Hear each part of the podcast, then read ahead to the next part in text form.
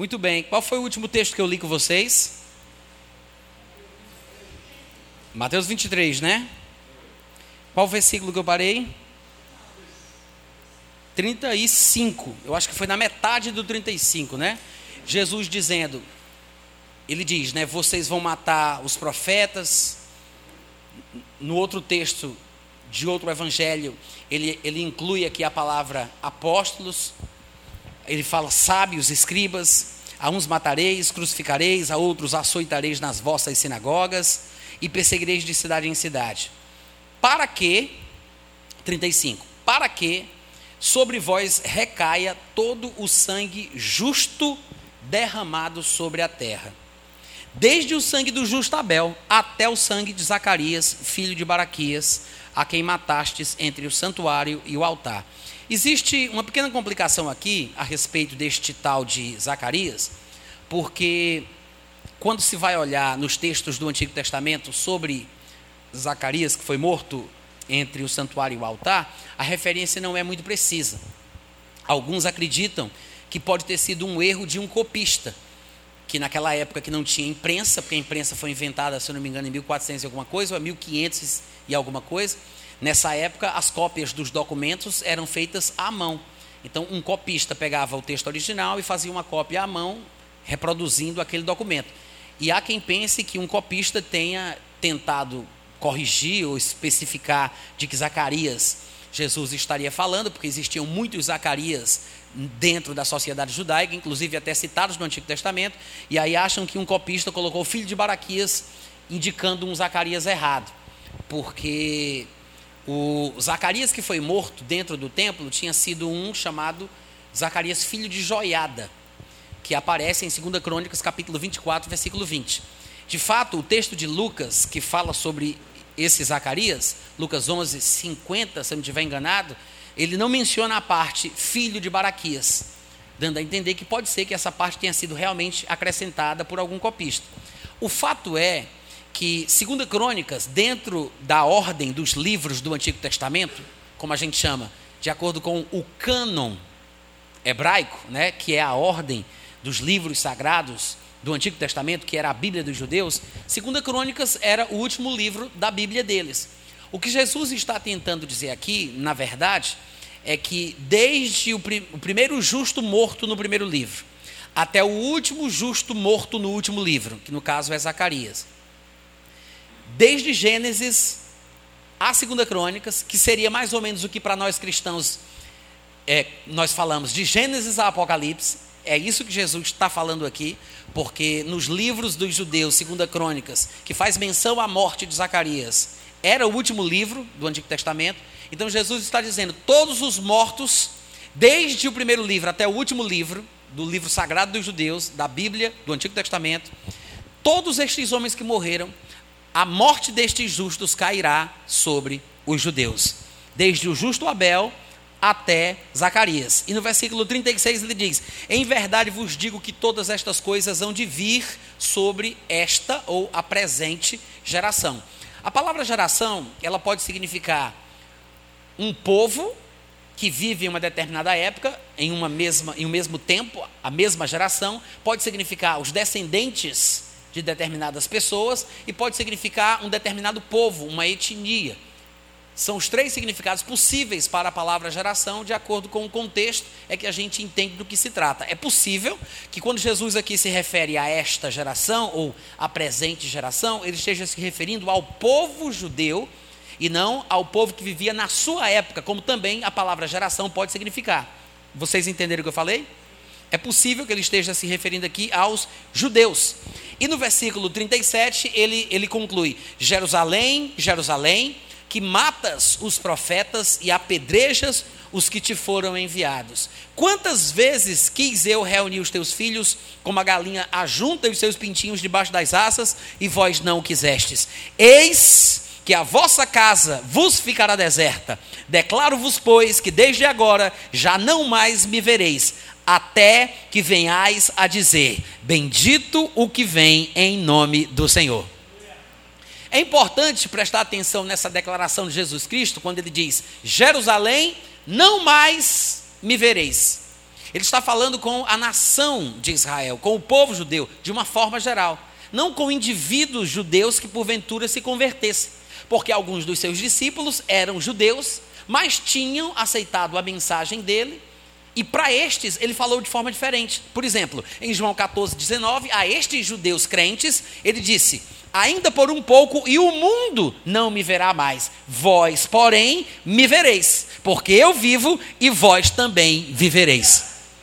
Então, quando Jesus diz a Jerusalém como um todo, a sua a nação de Israel, não mais me vereis, até que venhais a dizer, como nação, bendito é o que vem em nome do Senhor, ele está declarando que o momento em que a nação de Israel verá Jesus novamente será quando, na tribulação, eles estiverem debaixo da perseguição do anticristo, sofrendo tudo aquilo que eles têm que sofrer, quando eles estiverem sendo maltratados e também as coisas estiverem apertadas e eles reconhecerem a besteira que fizeram, que realmente Jesus era o Messias prometido, e eles disserem: Bendito és tu, Jesus, porque tu vens em nome do Senhor, aí Jesus Cristo virá do céu e matará o anticristo com o sopro da sua boca. Amém? A Bíblia prevê isso. Então, Jesus Cristo aqui, ele praticamente, como um profeta, ele confirmou a praga, a maldição, vamos colocar assim, sobre o povo judeu, dizendo: a sua casa ficará deserta, o sangue de todos os justos que forem mortos na face da terra, desde Abel, o que é um exagero, mas é interessante observar a forma de Jesus falar sobre isso, o que torna ainda mais grave a responsabilidade dos judeus e nos faz entender o porquê da tribulação ser especificamente para eles, primeiro para o judeu, ainda que também depois para o grego. E ele fala: cairá sobre a nação de Israel o sangue de todo justo na face da terra. E essa forma de Jesus falar, Jerusalém, cidade que mata os profetas. Jerusalém, Jerusalém, mata os profetas. Gente, é curioso que uma cidade receba esse tipo de slogan, né? Porque, por exemplo, se a gente fosse falar de Natal, Natal, a terra do sol, né? A cidade do sol. Paris, cidade das luzes. Rio de Janeiro, cidade maravilhosa. Jerusalém, a cidade que mata os profetas. Essa é a característica de Jerusalém. A cidade que mata os profetas. E em Lucas, capítulo 13, nós temos algumas outras coisas que foram ditas por Jesus sobre Jerusalém, o que acrescenta ainda mais ao que nós estamos defendendo aqui. Ele diz: naquela mesma hora, Lucas 13, 31, naquela mesma hora, alguns fariseus vieram para dizer-lhe: Retira-te e vai-te daqui, porque Herodes quer matar-te, falando com Jesus. Aí Jesus disse no versículo 32: e de dizer a essa raposa que hoje e amanhã eu expulso demônios e curo enfermos, e no terceiro dia eu termino a minha obra. 33. Importa, contudo, caminhar hoje, amanhã e depois da manhã, porque não se espera, olha o que Jesus diz: não se espera que um profeta vá morrer fora de Jerusalém, né? É forte ou não é? Mas é interessante a gente observar esses pequenos detalhes, porque chama a nossa atenção para coisas que a gente nunca viu. Ou seja, parece que as escrituras o tempo inteiro apontam que o lugar onde o profeta morre é Jerusalém. E isso acumula sobre Jerusalém o sangue, vai ser cobrado de Jerusalém, porque não há profeta que tenha morrido, que, que tenha sido assassinado, se não morreu de morte morrida, se ele morreu de morte matada, pode ter certeza, foi morto em Jerusalém. Jesus disse: para não acontecer, eu preciso caminhar para chegar em Jerusalém, para não acontecer, porque não se espera que um profeta morra fora de Jerusalém. Aí ele diz: por quê? Porque Jerusalém, como a gente já tinha lido, é a cidade que mata os profetas. Mata os profetas, apedreja os que te foram enviados. Quantas vezes eu quis reunir os teus filhos como uma galinha junta os do seu próprio ninho debaixo das asas, e vós não quisestes. Eis que a vossa casa ficará deserta, e em verdade vos digo que não mais, ver, não mais me vereis, até que venhais a dizer, bendito que vem em nome do Senhor. Algumas pessoas podem supor que quando Jesus diz isso, eis que a vossa casa vos ficará deserta, falando de Jerusalém, algumas pessoas pensam que Jesus está falando sobre o cumprimento da destruição de Jerusalém e do templo que vai acontecer poucos anos depois, no ano 70 depois de Cristo. Há quem interprete estes textos assim. Mas essa passagem de Lucas que a gente acabou, acabou de ler, na verdade, ela é praticamente a mesma coisa que aparece em Mateus, no capítulo 24, quando Jesus Cristo está falando sobre a tribulação. Você vê que lá no capítulo 24 de Mateus, versículo 13, ele diz: Quando, pois, virdes o abominável da desolação, não é o abominável homem das neves, é o abominável da desolação, do qual falou o profeta Daniel, quando virdes o, o abominável da desolação, que falou o profeta Daniel no lugar santo, quem lê, entenda, ele está falando sobre o anticristo, gente. E Daniel, em suas profecias precisas, de Daniel 9, 10, 11, ele fala bastante coisa a respeito do anticristo, do tempo do fim, da tribulação. E ele diz: quando vocês virem o abominável da desolação no lugar santo, e o lugar santo pode ser interpretado como o templo, como Jerusalém, como a Judéia, como Israel. É bem provável que Jesus esteja falando especificamente do templo, porque está em, em, em, harmonia com aquilo que Paulo diz, dizendo que o anticristo, ele entrará no santuário de Deus, se assentará no trono de Deus, dentro do santuário, como se fosse o próprio Deus. Paulo não está dizendo que o anticristo vai dizer que é Deus. Tem muita gente que pensa que foi isso que Paulo falou. E é possível que algumas versões que nós temos em português deem esta falsa impressão. Mas Paulo não está dizendo que o anticristo vai dizer que é Deus. Porque afinal de contas, nós já sabemos pelo livro de Daniel que ele servirá um Deus estranho, um Deus diferente do, do, Deus que serviu os seus pais. Então, ele tem um Deus, ele não vai dizer que é Deus, ele serve a um Deus. De fato, lá em Daniel ele diz que com a força, com a ajuda de um Deus estranho, um Deus das fortalezas e das guerras, ele pelejará contra as grandes fortalezas, as grandes potências mundiais. Então, ele serve a um Deus, ele não vai dizer que é Deus. O que Paulo está dizendo é que o comportamento dele de se assentar no trono do santuário é uma coisa que só o Messias, que é representante oficial de Deus, poderia fazer. Então, quando ele age dessa forma, Paulo, pelo seu ponto de vista, pela sua perspectiva, o, o entendimento que ele tem, ele diz: o que ele faz, ele faz como se fosse o próprio Deus, porque isso não é para ele, mas ele vai agir como se fosse o próprio Deus. Ele não vai dizer que é Deus. Quantos entenderam? Ele vai, na verdade, falar blasfêmias contra Deus. Como é que ele poderia dizer que é Deus e falar blasfêmias contra ele mesmo, se ele pensa que ele é Deus? Não teria sentido, né? Então, continuando aqui o texto, veja que Jesus diz: Quando, pois, virdes o abominável da desolação do lugar santo, do qual falou o profeta Daniel, então os que estiverem na Judéia, porque ele está se referindo ao anticristo na terra maravilhosa, que é a terra santa, que é a terra de Israel, é por isso que ele diz: quem estiver lá, fuja de lá. Mostrando que o anticristo estará especificamente no templo, especificamente em Jerusalém, especificamente na Judéia. Quem estiver lá, fuja para os montes. Quem estiver sobre o eirado, construção ou edificação característica da, da, daquela região, não desça para tirar de casa alguma coisa. E quem estiver no campo, não volte atrás para buscar a sua capa. Ai das que estiverem grávidas e das que amamentarem naquele dia, porque para fugir e correr de uma perseguição é difícil numa situação como essa. E no versículo 20 ele diz: E orem, porque ele está se referindo a um acontecimento específico para o povo judeu. Ele diz: E orem, para que a vossa fuga não se dê no inverno, porque, se eu não me engano, na parte não sei se é no norte ou no sul de Israel, que quando é no inverno neva, ele diz para que não se dê no inverno por causa da neve, nem no sábado, porque os judeus religiosos como eram, não podiam percorrer uma distância maior do que o limite pré-estabelecido para o dia de sábado. Então ele diz: então ore, para que não seja nem numa situação que tenha muita neve e nem seja no sábado, vocês não poderem correr como deveriam, né?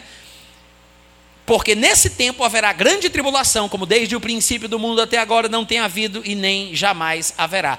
É nesse contexto que aparece o que nós lemos lá de Lucas 13. São passagens paralelas, na verdade. Em Lucas 21, 22 e 23, está escrito assim: Porque estes dias, que são os dias da tribulação, são de vingança para se cumprir tudo o que está escrito. Ai das que estiverem grávidas e das que amamentarem naqueles dias, porque haverá grande aflição na terra e ira contra este povo. Veja o que ele está dizendo. Estes dias, que são os dias da tribulação, são dias de vingança. E essa vingança aqui é vingança de Deus, tá? Para se cumprir tudo que está escrito, que se falava nos textos proféticos sobre o dia do Senhor, que é um dia de trevas, um dia de angústia, um dia de juízo, um dia de punição, um dia de castigo. Ai das que estiverem grávidas e das que amamentarem naqueles dias, porque haverá grande aflição na terra e ira, aqui no caso é ira humana, contra este povo. E na verdade, Deus, em muitas ocasiões ao longo da história de Israel, levantou homens para punir o seu povo.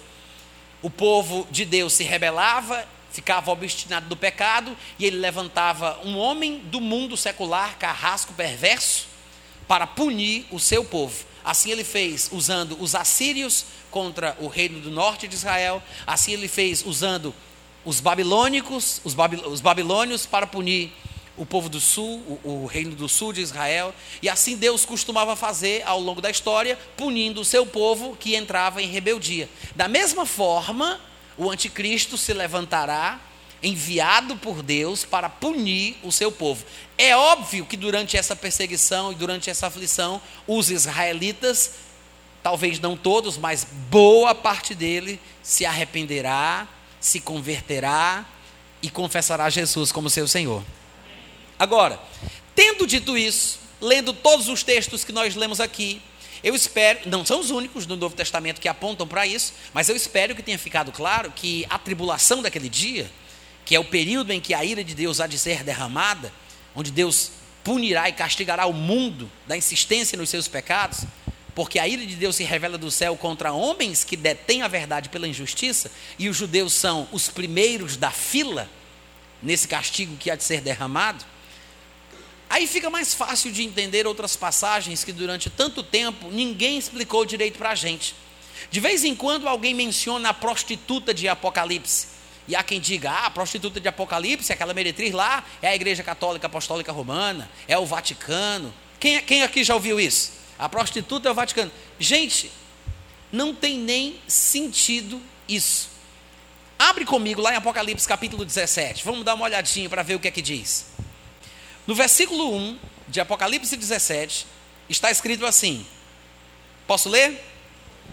Veio um dos sete anjos que tem as sete taças e falou comigo, dizendo: Vem, mostrar-te-ei o julgamento da grande meretriz que se acha sentada sobre muitas águas. E alguém, obviamente, pode se perguntar: o que são as muitas águas? Se, olha aqui para mim, presta atenção, olha a covardia, vamos ler todo mundo junto. Se as muitas águas em questão, pelo contexto, ficarem claramente, se referirem claramente a águas de verdade, então não tem por que interpretar. Mas quando ele fala dessa forma, que há uma prostituta sentada em cima de muitas águas, você já vê que é uma linguagem figurativa.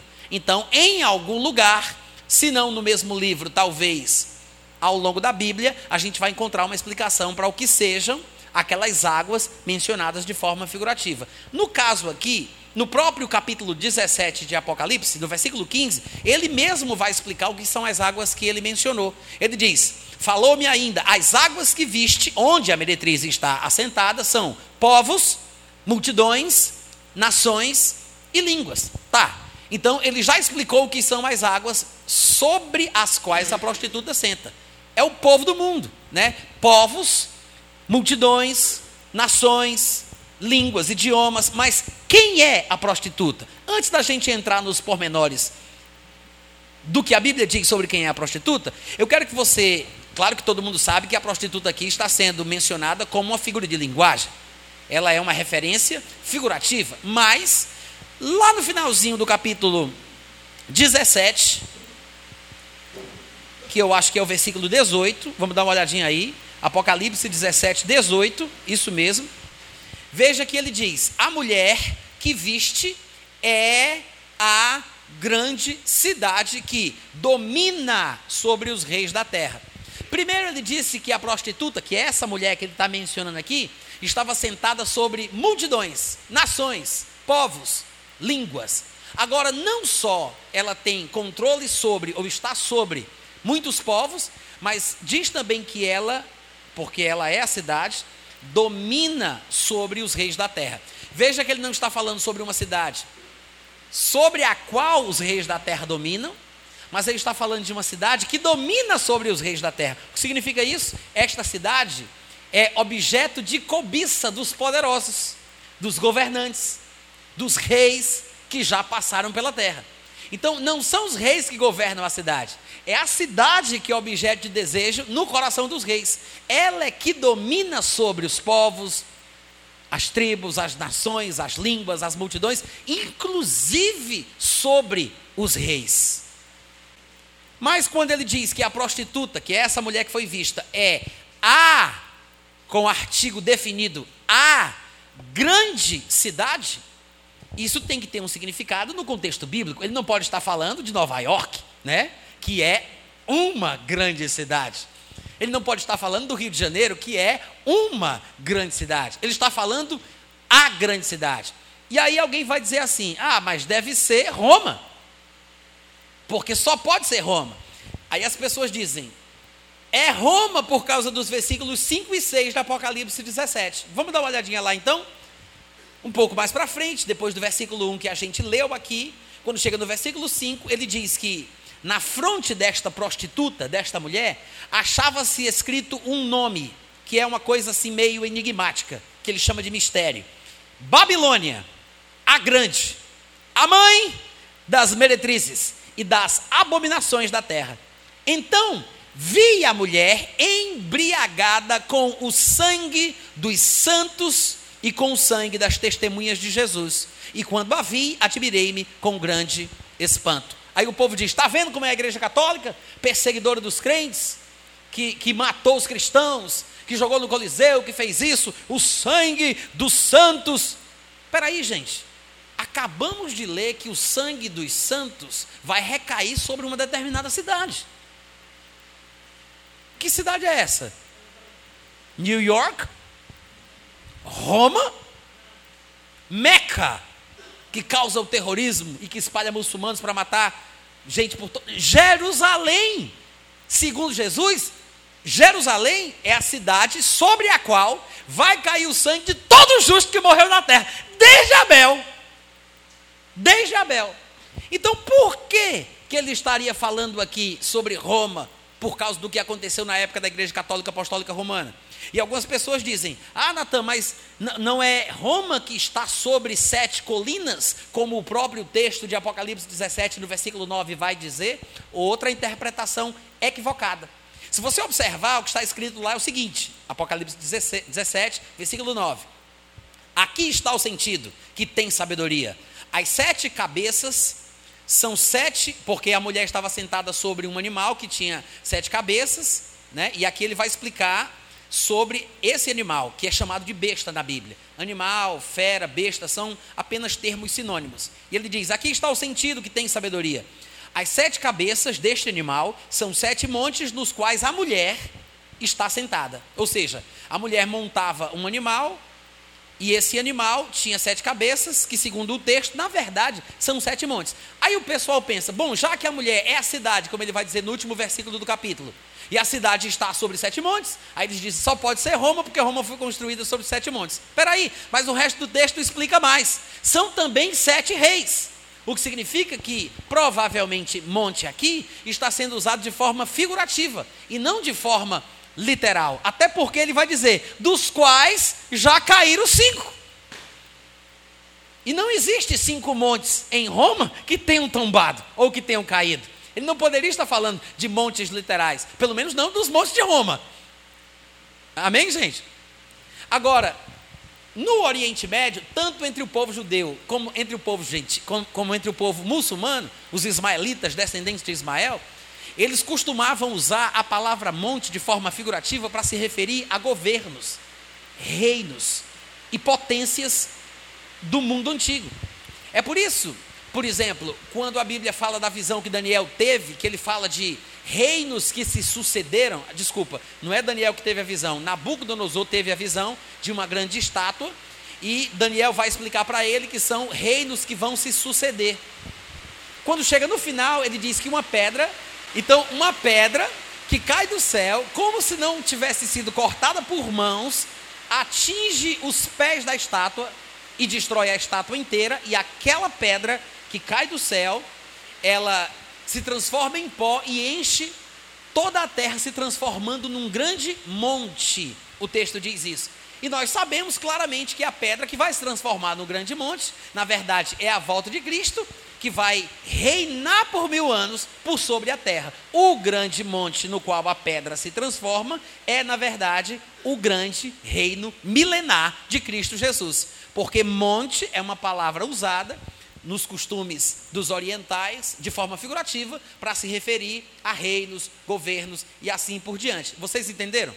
Então, quando ele fala aqui sobre sete montes, ele está falando sobre sete reinos, sete impérios. É por isso que ele diz: são sete montes e também são sete reis. Porque não existe reino sem rei, nem rei sem reino. É por isso que são sete montes e são também sete reis. Quantos estão entendendo? E ele continua, ele diz: são também sete reis, versículo 10, dos quais já caíram cinco, um existe e o outro ainda não chegou, e quando chegar tem de durar pouco. Alguns estudiosos acreditam que ele está fazendo uma referência a reinos que cobiçaram Jerusalém, desejaram Jerusalém. Lembra que Jerusalém é a grande cidade que domina sobre os reis da terra? Então eles diriam que estes sete impérios ou reinos seriam o império egípcio, o assírio, o babilônico, o medopérsia, o grego e o romano. E do romano para frente viriam mais dois. Então, estes seriam os. os quantos, quantos ele menciona aqui? Seis, né?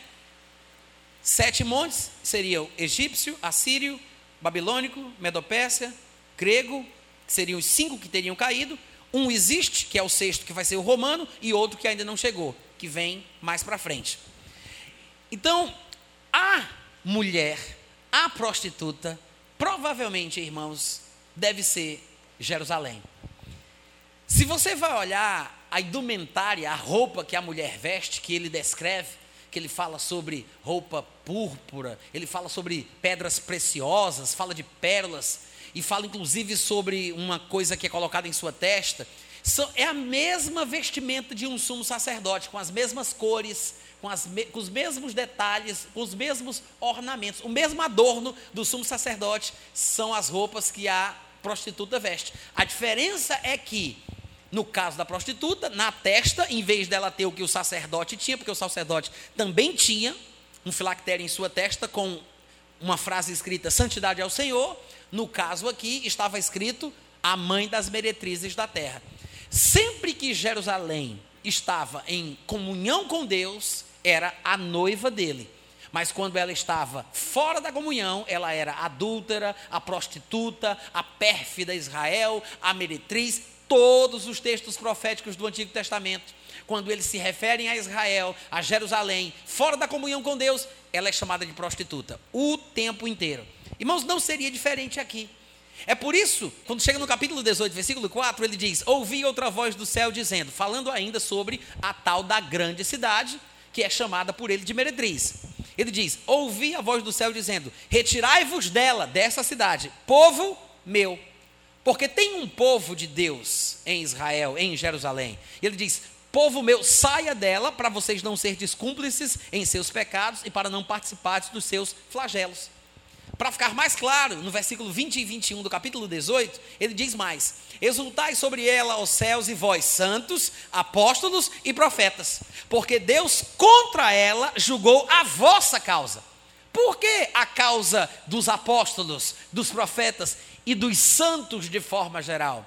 Porque o sangue de todo justo, desde Abel, cai sobre a cabeça de Jerusalém.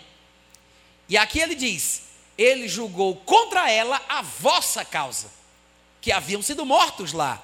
Então um anjo forte levantou uma pedra como grande pedra de moinho, jogou essa pedra para dentro do mar e disse: Assim com ímpeto será arrojada Babilônia, a grande cidade, e nunca jamais será achada. Veja que aqui ele está chamando a grande cidade de Babilônia, e alguns até interpretam que seja a Babilônia literal, outros acham que seja Roma, há quem diga, inclusive, que pode ser Meca, mas eu penso que é Jerusalém. E alguém vai me dizer, por que, que ele chamaria Jerusalém de Babilônia? Por causa do seu estado espiritual. no momento em que o juízo de Deus vier sobre ela. Ou seja, ela se encontra numa situação tal, espiritualmente falando, que ela pode ser comparada não só com a Babilônia, ela pode ser comparada com Sodoma, com Gomorra, e ela é, de fato. Se você for olhar em Apocalipse, capítulo 11, no versículo 8, no versículo 7 e 8, para ser mais preciso, ele diz: Quando as duas testemunhas tiverem então concluído o testemunho que devem dar, a besta que surge do abismo pelejará contra elas, as vencerá e matará. E no versículo 8 fala que o seu cadáver, destes dois homens, estas duas testemunhas, o seu cadáver ficará estirado na praça da grande cidade. Opa! A gente está no capítulo 11 e ele está falando da, não de uma, mas da grande cidade. E lá no 17 ele vai falar que a grande cidade é a tal da prostituta, que na faixa, na testa, ela tem Babilônia. E aqui ele diz: ficará os seus corpos, o seu cadáver estirado na praça da grande cidade, que espiritualmente se chama Sodoma e Egito. Mas é o mesmo lugar onde o seu Senhor foi crucificado. Aonde foi que Jesus foi crucificado? Hein, gente? É só os vivos, sem tumulto. Jerusalém. Jesus foi crucificado em Jerusalém. Então ele diz aqui: o cadáver dos dois profetas, no período da, da, da primeira metade da tribulação, ficará estirado na praça da grande cidade, que espiritualmente é igual ao Egito e Sodoma. Se pode ser comparado com Egito e com Sodoma, pode ser comparado com Babilônia também. Espiritualmente falando, é Babilônia, é Egito, é Sodoma e qualquer cidade grande que tenha sido feroz contra o povo de Deus. Porque é exatamente isso o que Jerusalém é, ou se tornou. Uma grande prostituta, razão pela qual os males se espalham na terra, porque Jerusalém deveria ser o foco para a salvação do mundo, mas os judeus estão impedindo a pregação do evangelho. Como Paulo diz, são inimigos de todos os homens. Ela é a mãe, a fonte de toda a prostituição espiritual na terra, porque vai cair na responsabilidade de Jerusalém a não evangelização do mundo. Os irmãos entendem isso? Sim ou não, gente? E no versículo 24, agora de Apocalipse capítulo 18, mais uma vez, ele diz que nessa cidade se achou o sangue de profetas, de santos e de todos os que foram mortos sobre a terra. Não lembra muito bem aquilo que Jesus disse lá em Lucas 11, 49? Ele disse: Por isso também disse a sabedoria de Deus: Enviar, enviar-lhes-ei profetas e apóstolos, e alguns deles matarão e a outros perseguirão, para que desta geração se peçam contas do sangue dos profetas derramado desde a fundação do mundo. Ou seja, o sangue dos apóstolos, dos profetas, dos santos se acham na grande cidade, que é a prostituta, que só pode ser Jerusalém, porque os profetas terão seus cadáveres estirados na praça da grande cidade, que é onde o seu Senhor foi crucificado, que espiritualmente pode ser chamada de Sodoma, de Egito, de Gomorra, de Babilônia. Amém, gente? Nós temos textos do Antigo Testamento eu sei que isso é muito forte, mas está escrito. E se a gente não ler e não falar, a gente nunca vai entender, né? A relação que há entre a tribulação, o juízo de Deus e o povo de Israel. Há textos do Antigo Testamento que falam claramente, que, que chamam Jerusalém, especificamente Jerusalém, de prostituta. Alguns deles seriam, por exemplo, Jeremias, capítulo 3, versículos 6, 7, 8 e 9. Ele diz: Disse mais o Senhor nos dias do rei Josias: Viste o que fez a pérfida Israel? Foi a todo monte alto e debaixo de toda árvore frondosa e se deu ali a toda prostituição. E depois de ela ter feito tudo isso, eu pensei que ela voltaria para mim, mas não voltou. A sua pérfida irmã, Judá, viu isto. Quando por, quando por causa de tudo isso, por ter cometido adultério, eu despedi a pérfida Israel, ele está falando sobre o reino do norte e o reino do sul. porque houve uma divisão depois da morte de Salomão. E o reino do norte tinha sua capital Samaria, e o reino do sul tinha sua capital Jerusalém. E ele está falando aqui sobre o comportamento errado, tanto do reino do norte como do, do, do reino do sul. Ele chama de Israel o reino do norte, ele chama de Judá o reino do sul. Ele diz: quando por causa de tudo isso, por ter cometido adultério, eu despedi a pérfida Israel e lhe dei carta de divórcio, vi que a falsa Judá, onde estava Jerusalém, sua irmã, não temeu, mas ela mesma se foi e se deu à prostituição.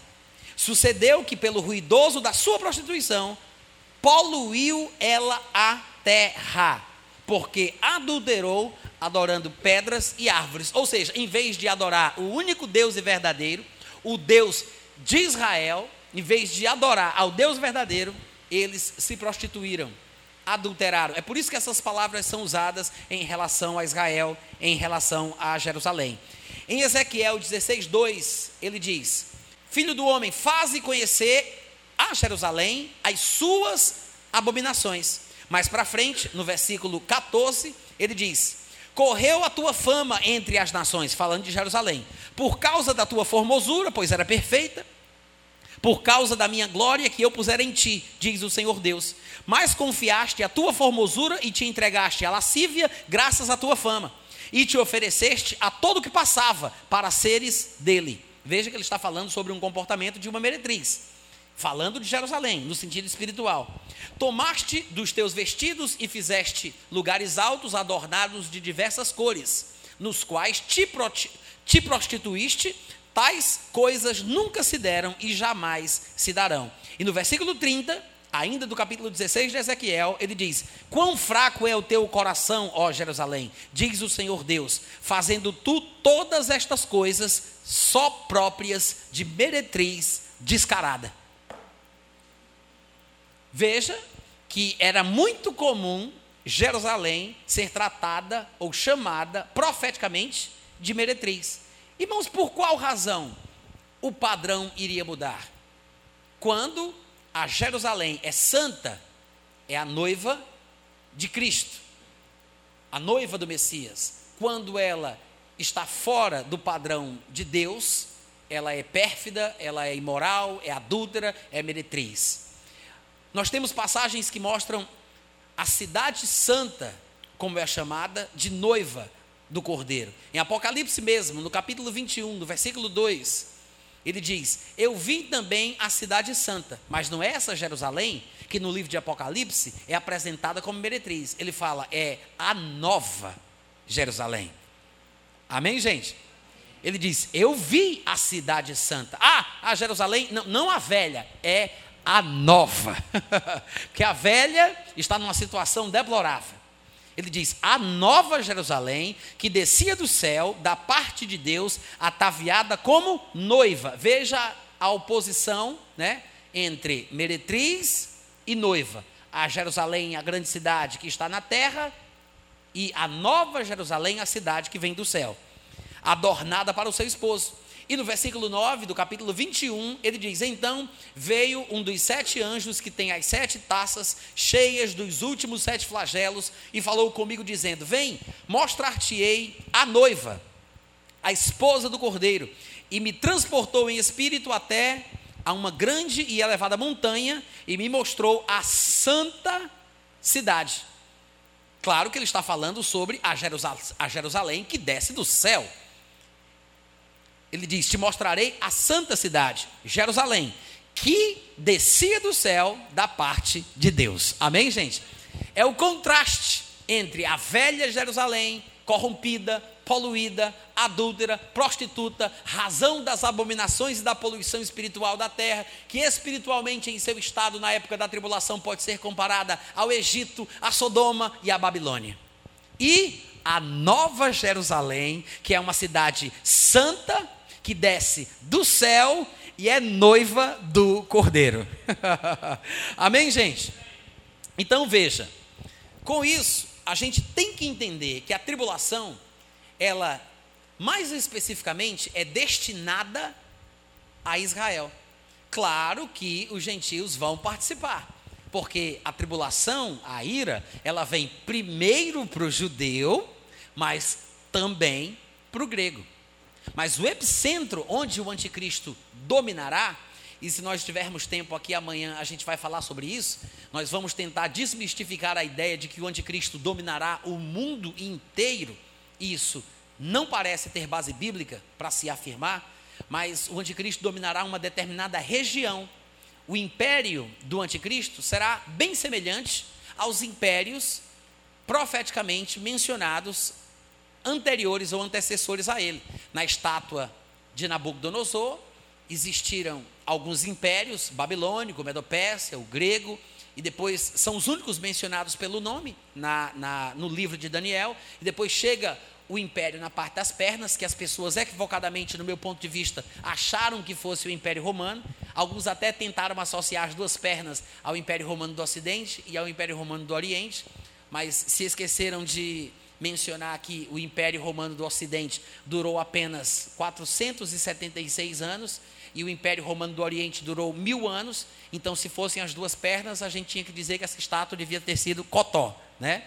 Mas as pessoas não percebem esse detalhe. E a divisão em dois, nas melhores versões da Bíblia que nós temos em português, ela não começa nas pernas, para as pessoas justificarem que seria o Império Romano do Oriente e o Império Romano do Ocidente. A divisão em dois, na estátua de Nabucodonosor, ela começa nos quadris. Tanto é que na versão atualizada diz os quadris, no plural, dando a ideia de dois, era de bronze. Outras versões, mais corretas em sua tradução, dizem que, na verdade, a parte de bronze ia desde a cintura até as coxas. Vocês podem depois conferir e vocês vão ver.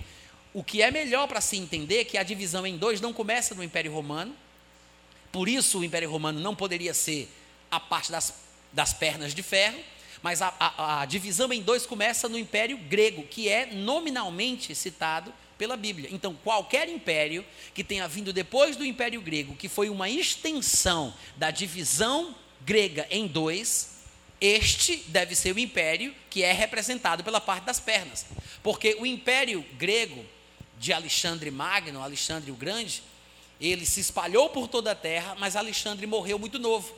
E houve uma guerra entre os seus generais, se não me engano, dos quatro principais, eu não vou saber dizer o nome talvez, mas eram Cassandro, Lisímaco, Antíoco e Ptolomeu.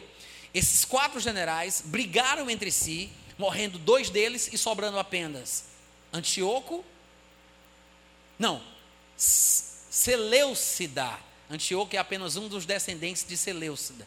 Seleucida e Ptolomeu. Eram Seleucida, Ptolomeu, Lisímaco e Cassandro.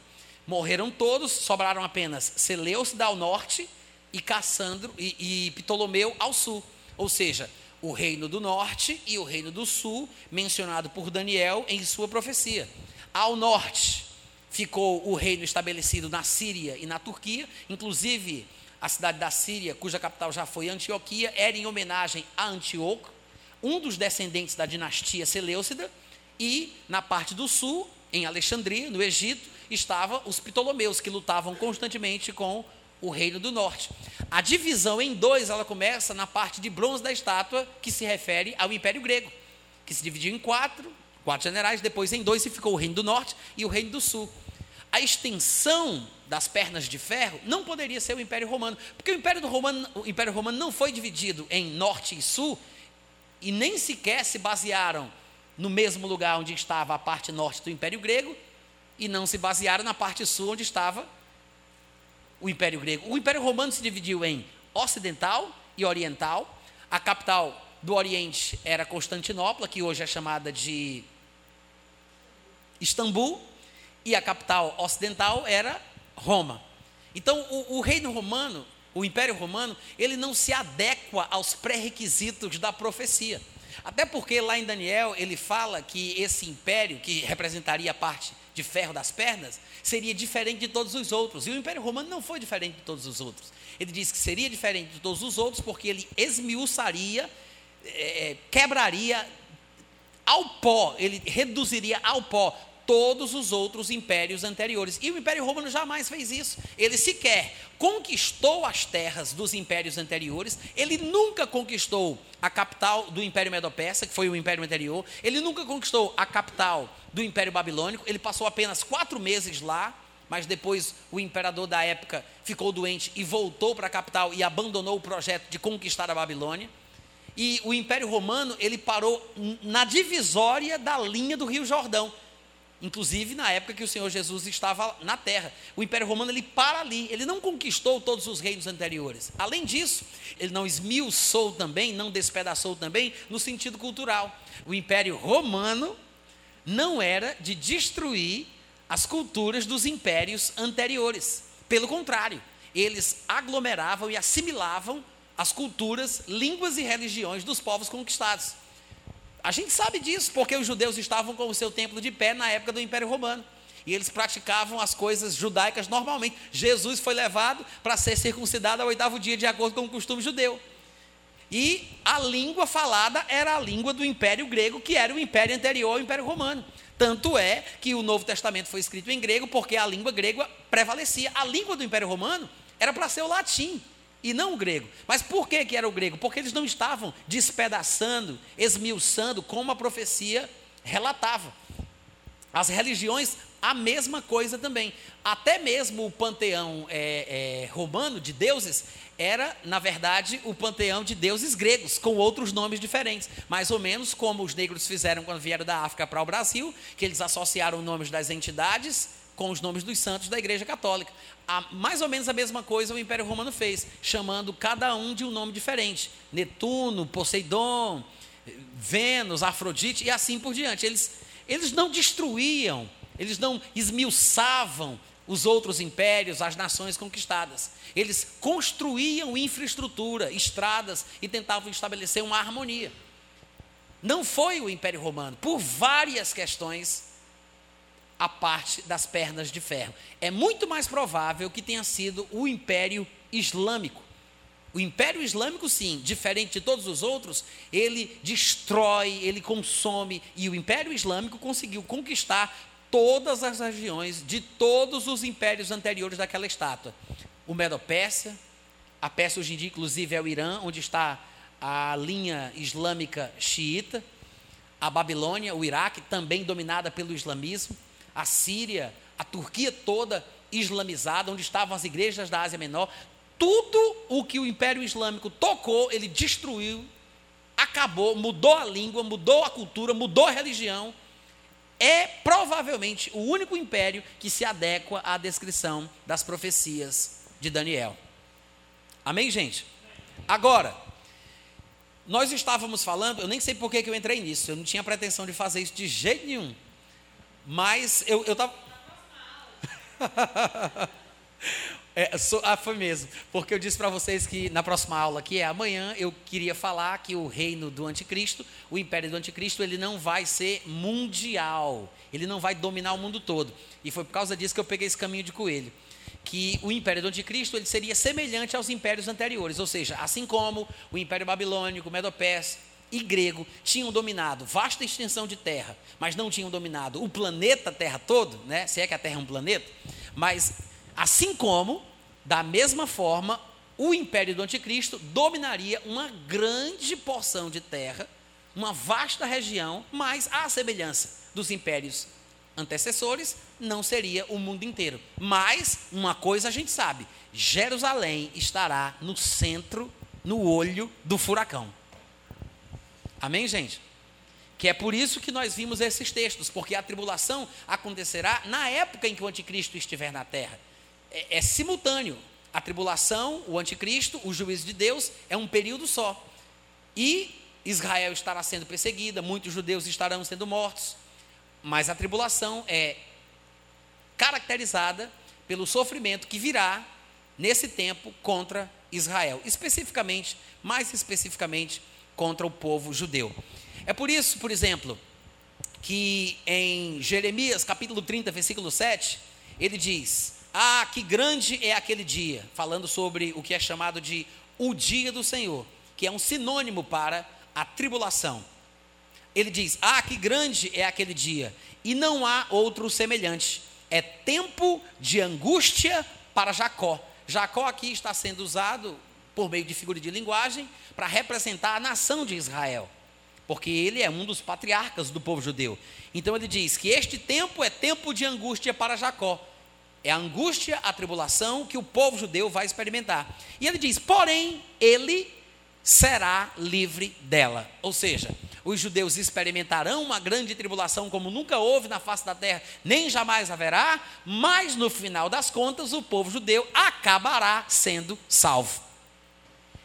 Em Daniel capítulo 9, versículo 24, ele diz: 70 semanas, ele diz: 70 semanas estão determinadas sobre, isso aqui é o anjo explicando para Daniel sobre as 70 semanas de Daniel, como ficaram conhecidas. E ele diz: 70 semanas estão determinadas, Daniel, sobre o teu povo. Infelizmente, alguns pós-tribulacionistas não entendem a expressão bíblica teu povo quando o anjo fala com Daniel, porque ele está falando especificamente sobre o povo hebreu. E aí o pessoal pensa que isso significa que o povo de Daniel é o povo espiritual, o povo de Deus, que é a igreja.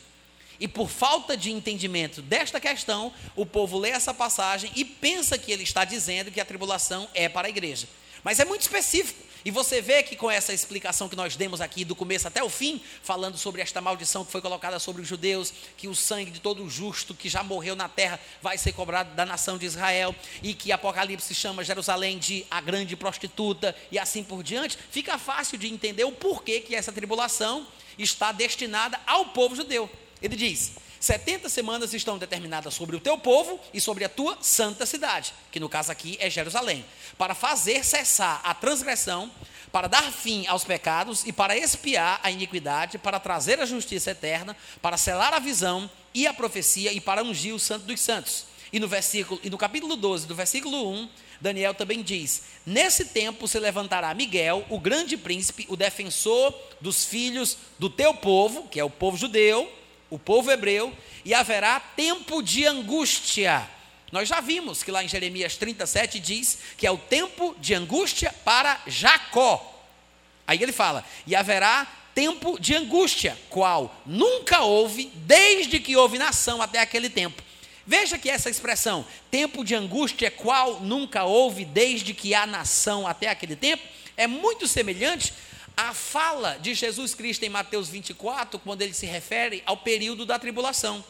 Quando ele diz, em Mateus 24, ele diz: Nesse tempo haverá grande tribulação, como desde o princípio do mundo até agora não tem havido e nem jamais haverá. É muito semelhante à expressão que a gente acabou de ler em Daniel capítulo 12, quando o anjo muito claramente fala sobre um tempo de angústia para os israelitas para o povo judeu.